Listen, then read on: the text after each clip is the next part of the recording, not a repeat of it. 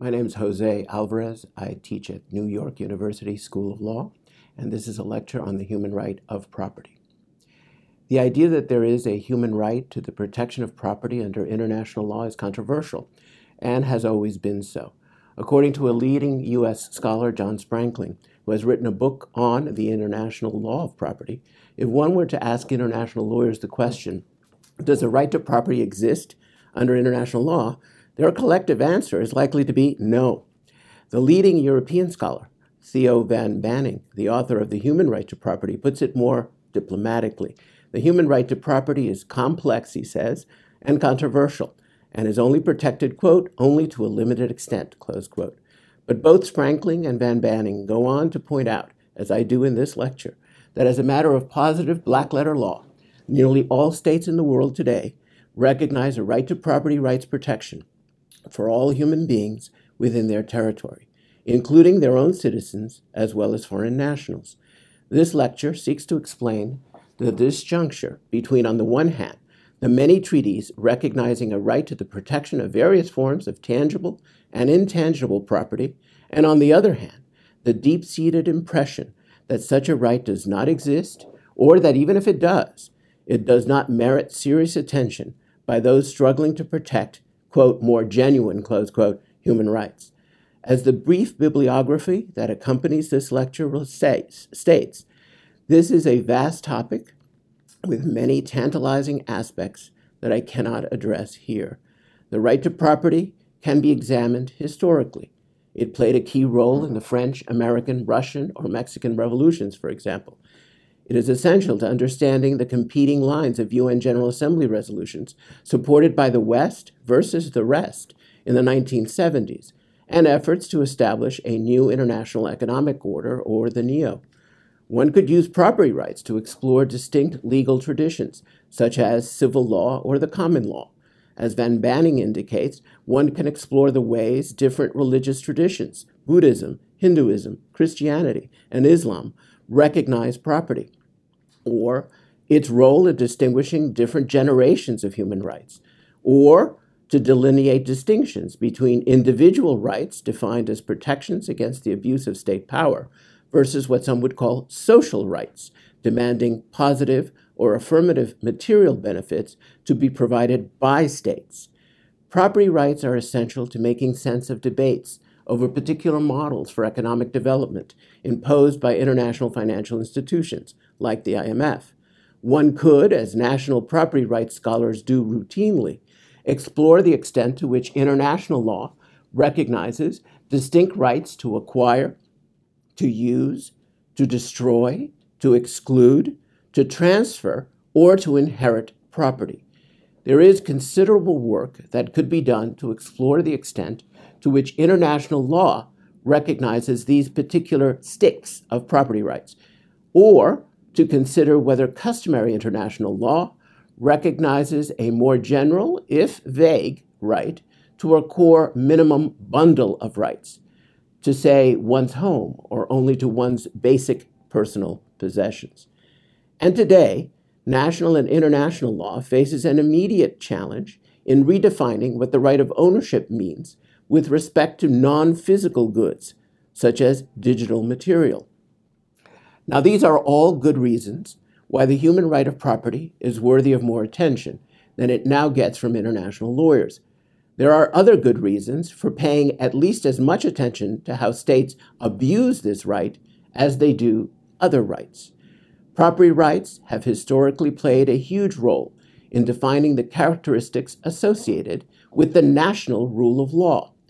Property rights, including their registration, have been essential to making law accessible, intelligible, clear, and predictable.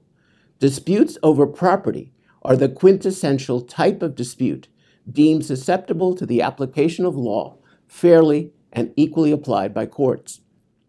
The resolution of property disputes have served as a useful template for understanding the difference between the lawful exercise of delegated power and its arbitrary deployment.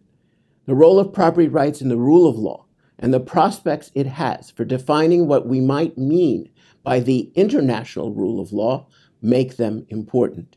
Indeed, it is impossible to understand contemporary international law or the role of regional or multilateral international institutions, from the European Union to the OAS to international financial institutions like the World Bank. It is impossible to understand them without understanding how or why international law protects property. Whether or not one is inclined to believe that a human right to property protection ought to exist, that possibility cannot be ignored by anyone, least of all human rights advocates. But while this lecture tees up these fascinating questions, they are, alas, not my focus in my limited time. Here I'm addressing only three things. First, why a human right of property exists, at least as matter of treaty law. Second, what the many treaties that establish such a right seek to achieve in broad terms. And third, why the property rights they establish can properly be considered human rights. At the outset, let me emphasize that, as the title of this lecture indicates, my subject is the human right of property, and not necessarily or only the right to private property. And I'm also talking about the human right to some forms of property access or protection, including to communal property and access to state owned property. I am also addressing the rights of human beings and not legal entities such as corporations, even though much of international law protects companies too. Please note as well that the human right that I am addressing is the right of, in the sense of relating to property, and not necessarily the right to a specific item of property or a piece of land, even though a number of international legal instruments misleadingly refer to the right to property. So, question one Does a human right of property exist? Well, those listening to this lecture ought to have on hand my table, my table of 35 significant instruments recognizing property protections in different contexts in international law. As is clear from this table of 35 instruments, states have adhered to a wide number of legally binding agreements, starting as early as 1883 with the Berne Convention for the Protection of Industrial Property and extending to the present day with the ASEAN Human Rights Declaration of 2012. All of these recognize an individual's right to the protection of his or her property. As the last column in this table indicates, which indicates their beneficiaries, all of these instruments confer rights on human beings, either generally, starting with the Universal Declaration of Human Rights, recognizing the rights of everyone, see item 5, to items 6, 20, 21, 24, and 31, or to more specific categories of persons, such as women in the CEDAW Convention, item 23, prisoners, item 13, or the disabled, that's the 2006 convention, which is at item 34, or only a nation's own citizens. See the Arab Charter on Human Rights at item 30. My table of significant instruments, treaties, and soft law declarations is, in one sense, conservative. I've only included those texts that specifically include the word property in their protections.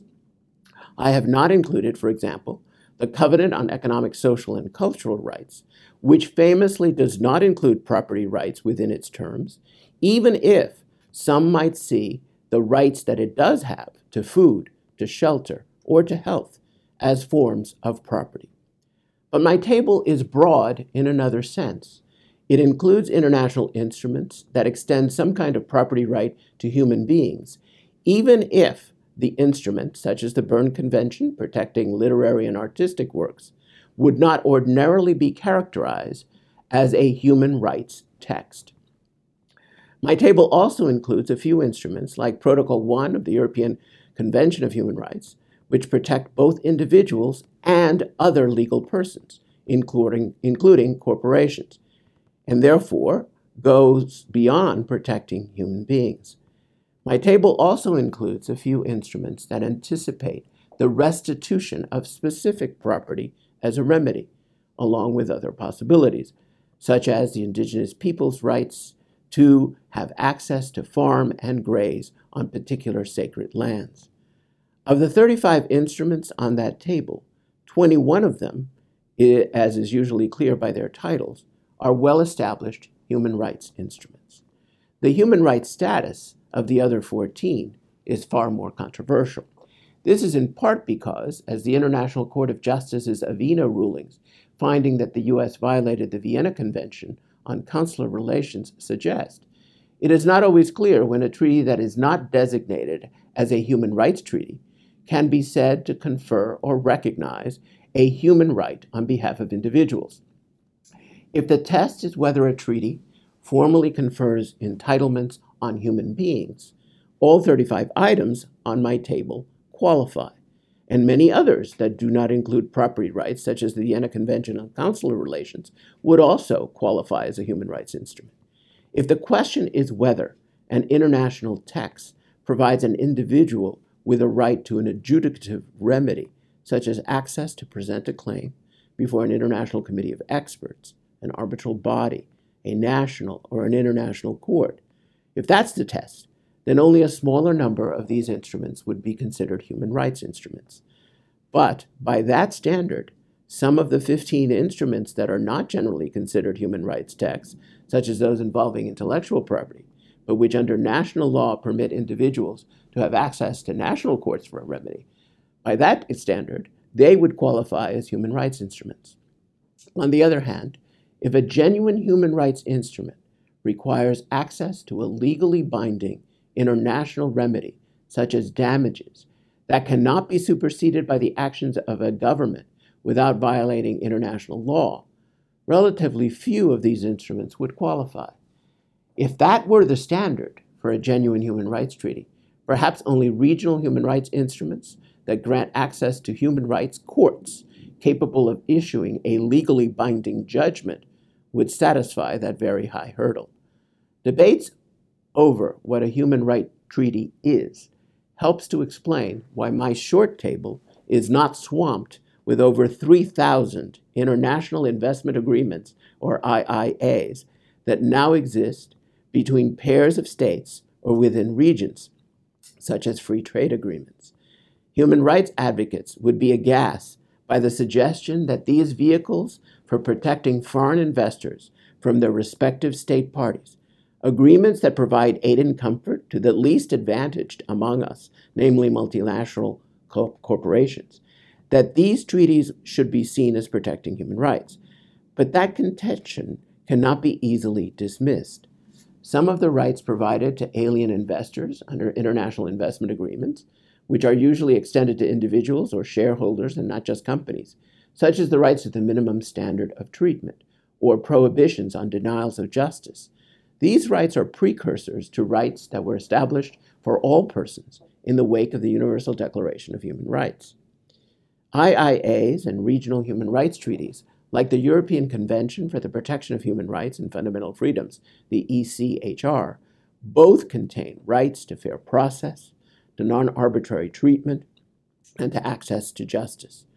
Indeed, a study that I have conducted of all publicly available investor state arbitral awards suggest that as many as 20% of them make at least one reference to the most developed human rights case law that we have, namely that under the European Court of Human Rights at, Strat- at Strasbourg. But even if the definition of a human rights treaty turns more on the procedural rights that it provides than about the substantive rights that it confers, this does not make it easier to say that IIAs, those international investment agreements, that have nothing to do with human rights. International investment agreements provide access to an international adjudicative remedy that is at least as effective as those established under regional human rights treaties. The disagreement over how to classify IIAs turns on the nature of the rights they confer. It is not clear whether these international investment agreements, as a group or individually, confer rights only as between their state parties and therefore grant individual investors rights that are a conditional form of diplomatic espousal that states can waive at any time, or whether instead they actually grant rights directly on their investor beneficiaries, as do regional human rights instruments. My table recognizes these uncertainties of classification through a very awkward compromise. It lists at item 27 only one such international investment agreement, the 1994 North American Free Trade Agreements, called the NAFTA, Chapter 11 on investment. I do that as a placeholder for the thousands of bilateral or regional treaties that protect the property rights of individual investors as well as their companies and give them access to an international forum to enforce them, namely arbitration.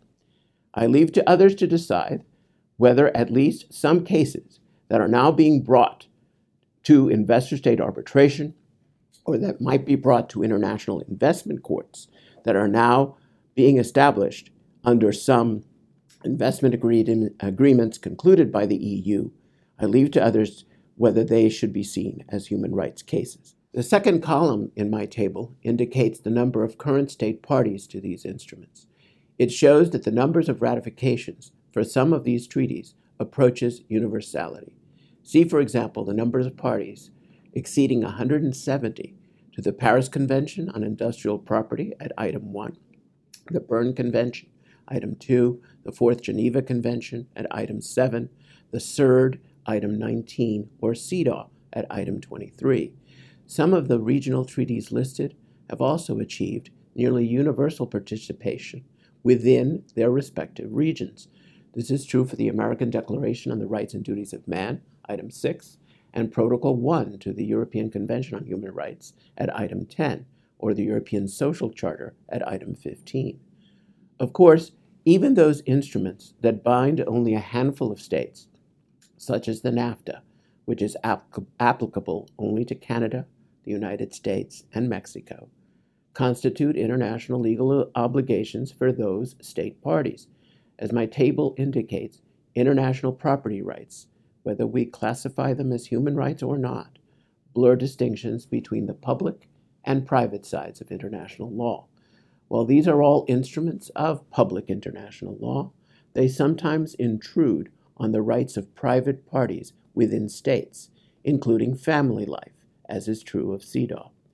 These treaties sometimes impose obligations on governments to respect limits on their own governmental powers while also requiring them to establish legal mechanisms to make sure that the property rights being recognized are respected by private parties within their jurisdiction. The intellectual property rights conferred by a number of these instruments, for example, secure the rights of their property holders from infringement by other private parties. These treaties generally recognize that the rights to property that they grant to individuals include the right to exclude others from enjoying them. The table also indicates that international property rights exist within a number of distinct, distinct subregimes of international law. Property rights should interest those who study intellectual property. See items 1, 2, 3, 16, 22, and 28 on my table. Those who want to look at diplomatic privileges and immunities see item 17. Those who study international labor law, see items 8 and 18. Or regional human rights, see items 6, 15, 24, 30, 31, 33, and 35. International humanitarian law, items 4, 7, and 12. International criminal law, items 7, 12, 13, 21, and 29. And it should certainly uh, interest those who want to study the rights of certain vulnerable groups, namely refugees, item 9, stateless persons, item 11, prisoners, item 13, indigenous peoples, 14 and 25, racial minorities, CERD at item 19, women, item 23, and the disabled, item 34. The variety of regimes in which property rights play a role suggest yet another reason why the right of property is worthy of serious attention. The human right of property is characterized by intersectionality. It anticipates, even forces, a relationship with other parts of international law and with other kinds of human rights. As such, it is a good vehicle for deepening our understanding of international law generally. As Van Banning points out, the right to property intersects with the right to equality, to justice, to freedom of opinion and expression, to, reach, to personal integrity, to freedom of movement, to privacy, to work, to health, to education rights, to culture, to the right to participate in government. One's right to worship is hampered, for example, if a religious order cannot establish places of worship. Access to culture is limited if artists cannot own what they create. The ability to criticize a government alone or with others can be seriously undermined if newspapers, television stations, or digital media outlets are owned or controlled solely by the state. Does this impressive table of instruments suggest, then, that a human right of, if not to, property now exists as a matter of customary national law, or because it is a general principle of law among nations? That's a complicated question. Some, including the U.S. scholar John Sprankling that I mentioned, or my NYU colleague Joseph Weiler, who filed an expert opinion to this effect in a U.S. federal court in a case that asked that question, some of those people would suggest that this is so. Many frame the question in terms of the status of the human right to property recognized in the Hortatory General Assembly resolution containing the Universal Declaration of Human Rights. That declaration states everyone has the right to own property alone, as well as in association with others. No one shall be arbitrarily deprived of his property, close quote, at Article 17. Now, has that mere General Assembly resolution, or its Article 17 in particular, now become binding law through the practice of states, including changes to their national laws and constitutions, or otherwise, as through their treaty practice?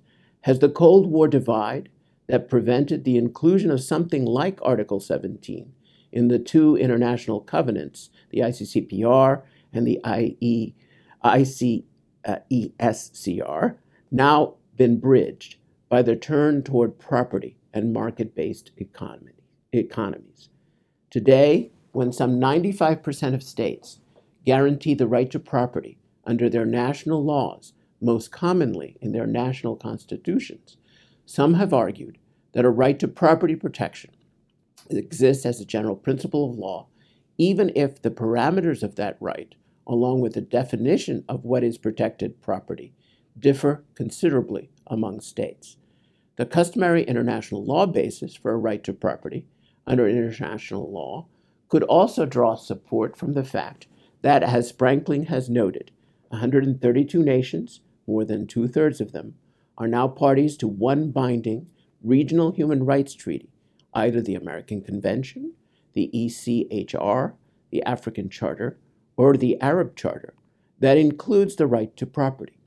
Further, that, as my table indicates, all but two states, Palau and South Sudan, are parties to at least one multilateral treaty that prohibits discrimination with respect to property rights against one or more vulnerable groups, namely CEDAW with 189 state parties, CERD 178, migrant workers at 50 state parties, and the Disabilities Convention with 172 state parties.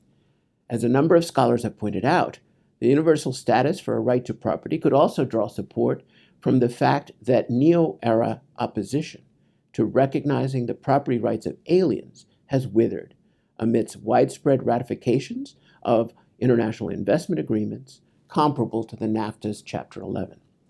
I leave to others to determine whether these arguments for a universal right of property are conclusive. Even though widespread treaty ratifications are often used as stand ins or shortcuts for findings of custom, not everyone believes that such evidence supplies the necessary opinio juris to draw such conclusions. Not everyone agrees that the post Cold War consensus to respect property rights, reflected in all those constitutions, enjoys sufficiently clear common elements to be elevated to a genuine general principle of law. My own view, for what it is worth, is that even if a human right to property protection exists as a matter of universal custom or general principle of law, that conclusion would not support anything other than a primitive or rudimentary conception of the rights, given differences among states about what constitutes protectable, private, state owned, or communal property, and other differences among them about the property rights that are clear from the property rights treaties in my table, establishing a universal rule that would go beyond the exceedingly vague terms of Article 17 of the Universal Declaration of Human Rights that I just cited would be a formidable task. Such an achievement has eluded states with respect to a more narrow goal, namely enumerating the rights owed under customary law to alien property within one's jurisdiction. It explains why we have 3,000 IIAs with somewhat different contents and not a single multilateral agreement to protect the property of alien investors that is comparable to the WTO agreements governing trade in goods. Any global effort to agree on a single, comprehensive right to property would produce a lowest common denominator solution, which, like the Universal Declaration's Article 17, would leave the parameters of the right, along with the definition of property owed protection, undefined and subject to considerable state discretion. A universal human right to property, as opposed to what we have, the piecemeal, treaty by treaty property rights regimes that are shown by my table, would need to be capacious enough to embrace a range of state laws and economic systems with widely different emphasis on reliance on the market. The end of the Cold War may have made states more amenable to private property rights, but it has not made them accept uniform rules defining the pre- precise contours of such rights. Of course, a truly universal right to or of property would also need to be malleable enough to survive reservations that to some of the treaties in my table. Those urging a universal right to property would also need to address the fact that at present some states, like most of the countries of Asia, which have not acceded to a binding regional human rights treaty with such a right, or even Switzerland, which has refused to accede to Protocol 1 of the European Convention on Human Rights, or the United States, which has not acceded to the American Convention on Human Rights or to most of the human rights treaties on my table, these states remain outside some of the most important property protecting regimes. What can be said with more certainty is this a human right of property exists, even if it is only grounded in treaties and not universal custom or general principles. But if this is the state of positive law, why is there such resistance to a treaty based human right of property among international lawyers? and especially human rights advocates. Why is the violation of the property rights included in at least those treaties that are designated as human rights agreements? Why is that violation not the subject of more complaints by human rights NGOs? What is so troubling about a human right to property protection? And how do the instruments that include that right answer those objections? The so called father of human rights, at least in the United States, the late Professor Louis Henkin, would not have been surprised by the continued resistance to the idea of human right to property. Henkin was a revolutionary proponent of the view that ours was the, quote, age of rights, in which every individual, quote, has legitimate claims upon his or her own, own society, close quote, and that these claims were justified, not because these rights are necessary to achieve some common good not because they are granted to us by the grace of a democratic government, but because they are moral entitlements owed to all of us as human beings. He argued that the Age of Rights, forged in the cauldron of World War II's horrors, had turned states inside out. It was now everybody's business to look at how governments treat every person in their territory, from its own citizens to undocumented aliens. He argued that each of us have fundamental rights to human dignity and equal worth. In answering defenders of American exceptionalism and nationalists who were critical of international human rights, Henkin pointed out that these were equally American values. He reminded anyone who would listen that the inalienable rights that Thomas Jefferson invoked in the Universal Declaration of Independence were owed equally to all men and women, not only as a matter of national, but of international law. Henkin pointed to the inclusion of human rights in the UN Charter and other post World War II developments as changing the very nature of sovereignty. Sovereignty, which Henkin called the S word, could no longer be a shield against governments that tortured political opponents or disappeared them into the night and fog or gulags. Henkin spent a lifetime battling legal positivists who disparaged rights as an outdated natural law concept, cultural anthropologists who argued that universal values simply did not exist, or religious leaders who saw human rights as overly anthropocentric, or utilitarians who sought to sacrifice individual rights to the greater good. Henkin fought right wing dictators and communists, ethno nationalists, and of course, those who would invoke national security to trump human rights. All of these objections to the idea of human rights are reflected in the ambivalence or overt hostility to the human right of property. That right is criticized as being culturally insensitive, as based on a love for capitalism that is not shared by others. It is criticized as based on an anthropologically or ideologically biased conception of natural law, or for the flawed arguments for the social outcomes that property rights supposedly generate. Despite the treaties on my table, many continue to doubt even the existence of internationalized property rights as a matter of positive law. Thus, even the courts of one of the foremost defenders of property, the United States, are hostile to the proposition that international law protects the rights of all persons to property.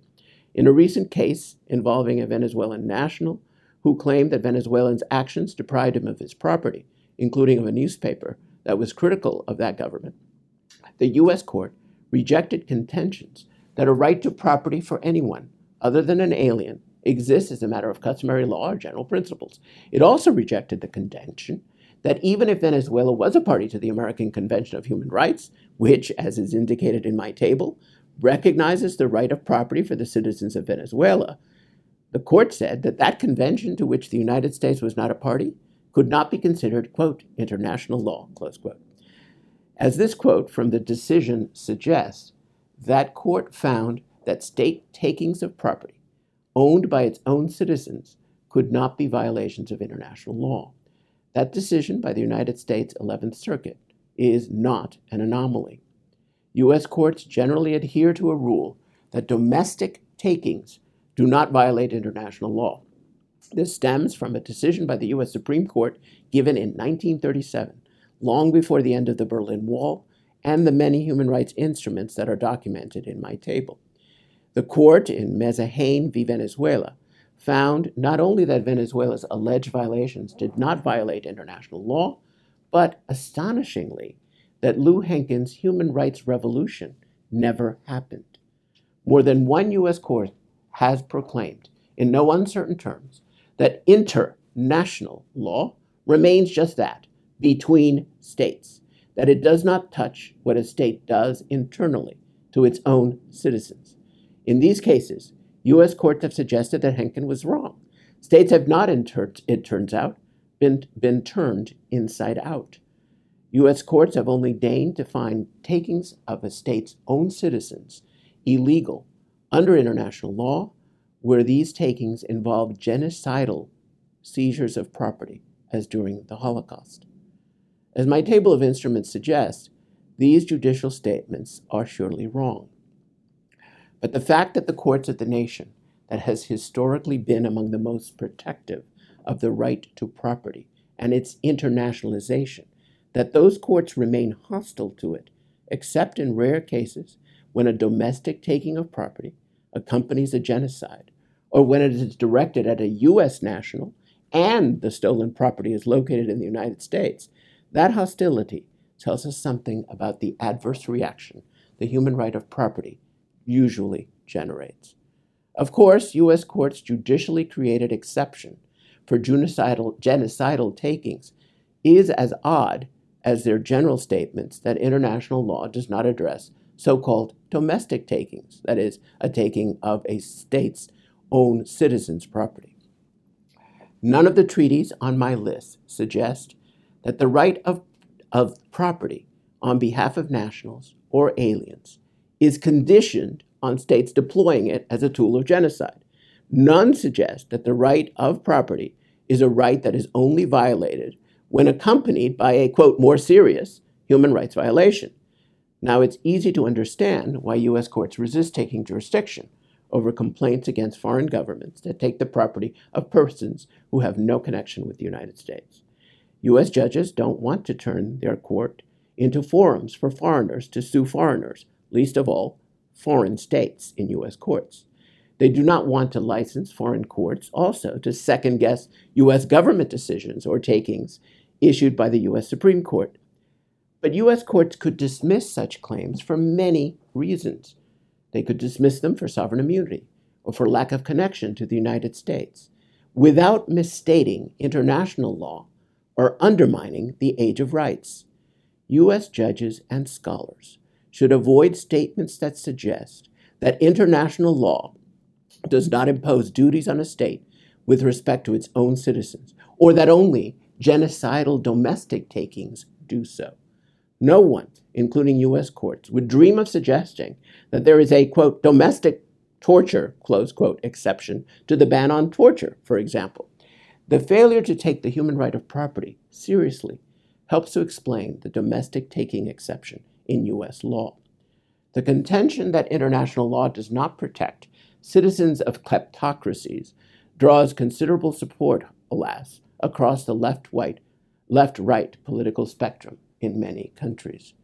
Left leaning international lawyers are sympathetic to claims to land by indigenous peoples, but they are likely to see such cases as unique instances involving the quote self determination rights close quote of a group seeking communal rights, and not as proof that a general human right to private individual property may exist under international law.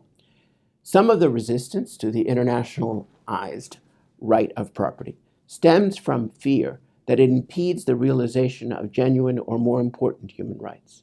Today's liberal international lawyers point out that claims to property have a dark history.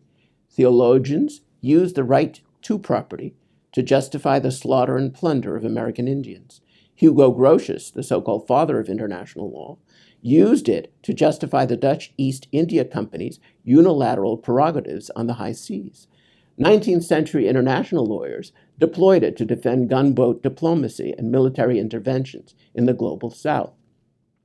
The right to property has privileged powerful and wealthy elites within states, has been used to limit the right to vote, has perpetuated patriarchy, promoted inequality, and hampered efforts to redistribute income.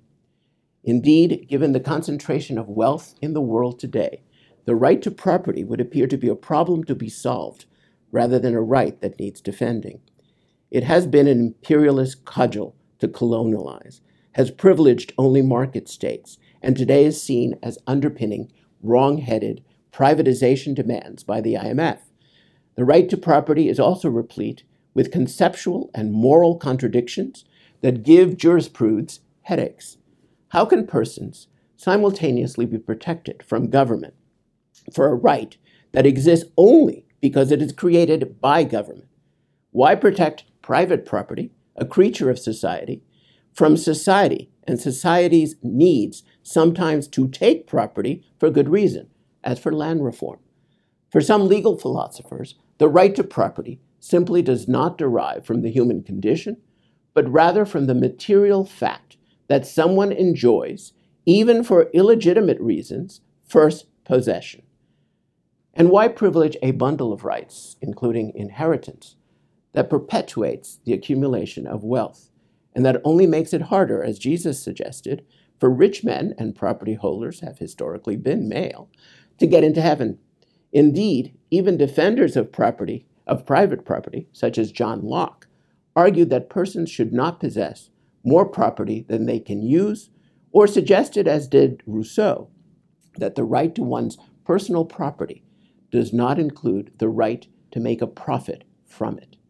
Many prominent scholars, as this quote from Rousseau indicates, have treated property as a form of theft, have called for its abolition, seen it as a manifestation of pernicious, possessive individualism, or associated it with violence for the sake of dispossession. Critics argue that the right to property does not share with genuine human rights the trait of serving to connect people with one another. Encouraging people, like three year olds, to claim, that's mine, is hardly a promising way for people to relate to one another. Why protect a right that, as the Ten Commandments suggest in this famous uh, quote from Exodus, is largely defined by the right to exclude others from what is one's own? Why elevate the status of a concept that has justified slavery and that is still used around the world to subjugate women? And while we are on the subject of religion, let's remember that Christian theologians struggled mightily with the problem that man, not God, created the institution of private property. God's earth was created for the use and enjoyment of all. Why privilege a right that puts in effect this no trespassing sign on particular objects or pieces of land to the exclusion of others who may have a greater need. What moral justification exists for a right associated with several of the deadly sins, from avarice to gluttony? For those who turn to natural law in justification, what is the morality of a rule that is premised on the right to exclude? And even some of those who see good reasons to defend rights to property under national law see no reason to involve international law.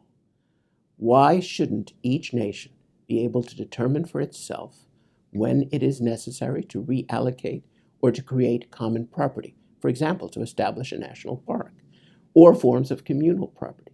If human rights are considered inalienable, how can a right that is in part defined by the right to alienate property be a right?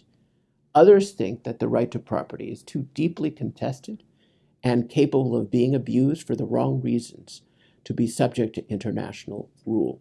Indeed, when I told my progressive colleagues that I was using this UN platform, this audiovisual lecture, as an occasion to talk about the right of property, they suggested that I do it wearing a Darth Vader costume. Right wing populists within many countries may agree with famous defenders of private property and capitalism like Ayn Rand and Friedrich Hayek, but may agree with the left that property decisions are for each sovereign state to make, not international lawyers or global elites. Now, many of the treaties on my list, from those emphasizing non discrimination with respect to property for stateless persons or refugees to those affirming property protections in wartime or on behalf of foreign investors, are challenged as wrong-headed attempts to constrain sovereignty. Populist critics, critics see these treaties as inconsistent with national goals, such as protecting the nation's borders from immigrants, from waging the most effective war against terrorists, or preventing the outsourcing of jobs.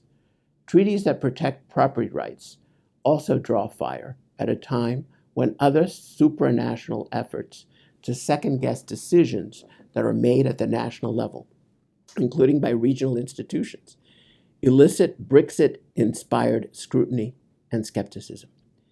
In the second part of this lecture, I will ad- address how international law has responded to these powerful critiques of the human right of property.